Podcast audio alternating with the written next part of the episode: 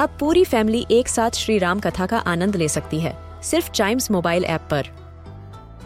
जानिए श्री राम के बचपन से लेकर दशानन वध तक का सफ़र। सरल रामायण, घर के सभी सदस्यों के लिए। आज ही डाउनलोड करें चाइम्स मोबाइल ऐप एप्पल या गूगल प्ले स्टोर से.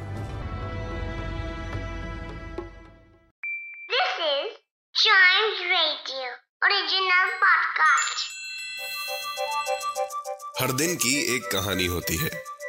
कुछ ऐसी बातें जो उस दिन को बना देती हैं हिस्ट्री का हिस्सा। तो आइए सुनते हैं कुछ बातें जो हुई थी in this day's history. Hello this day's history में आज बात होगी साल के आठवें महीने अगस्त की फिफ्थ डेट की और जानेंगे इस तारीख से जुड़े कुछ इंपॉर्टेंट इवेंट्स के बारे में। तो चलिए शुरू करते हैं। द स्टैचू ऑफ़ लिबर्टी जिसे फ्रेंच गवर्नमेंट और वहाँ के लोगों ने अमेरिका को गिफ्ट किया था।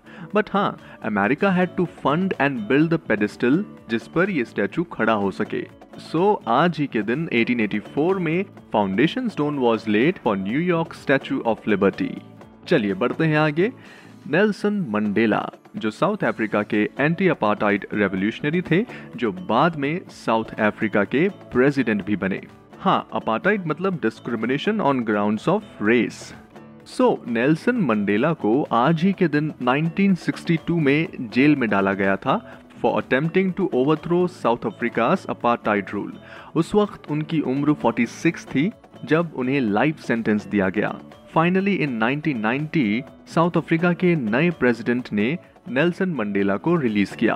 और तब साउथ अफ्रीका में काफ़ी चेंजेस हुए और 1994 में ब्लैक लोगों को वोट करने का राइट भी दिया गया और तभी 1994 में बने नेल्सन मंडेला साउथ अफ्रीका के प्रेसिडेंट चलिए बढ़ते हैं आगे।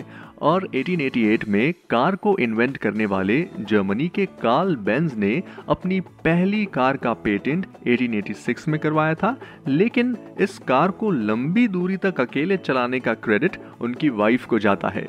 वे आज ही के दिन इस कार को 104 किलोमीटर दूर किसी शहर ले गई थी। वैसे आपकी जानकारी के लिए बता दूँ, कार्ल बेंज ने 1886 में बेंज एंड कंपनी की शुरुआत की और बाद में Benz merged with Daimler in 1926 to create the brand Mercedes. हाँ Benz. Yes. And the rest, as they say, is history. चाँद पर कदम रखने वाले दुनिया के पहले अंतरिक्ष यात्री नील आर्मस्ट्रॉन्ग का जन्म ओयो यूएस में आज ही के दिन 1930 में हुआ था आपको पता है he took his first airplane ride at age six and in the Boy Scouts of America वे काफ़ी एक्टिव थे। और वहाँ पे ही earn the rank of Eagle Scout जो हाईएस्ट रैंक है। उसके बाद नील आर्मस्ट्रॉन्ग अपने 16th बर्थडे पर एक लाइसेंस्ड पायलट बने and a naval air cadet in 1947 तो फ़िलहाल आज के लिए दिस डेज़ हिस्ट्री में इतना ही। टाइम्स रेडियो के इस पॉडकास्ट को ज़रूर शेयर लाइक और सब्सक्राइब करें ताकि आपसे इसका कोई भी एपिसोड मिस ना हो जाए। Till then enjoy see you and always keep chiming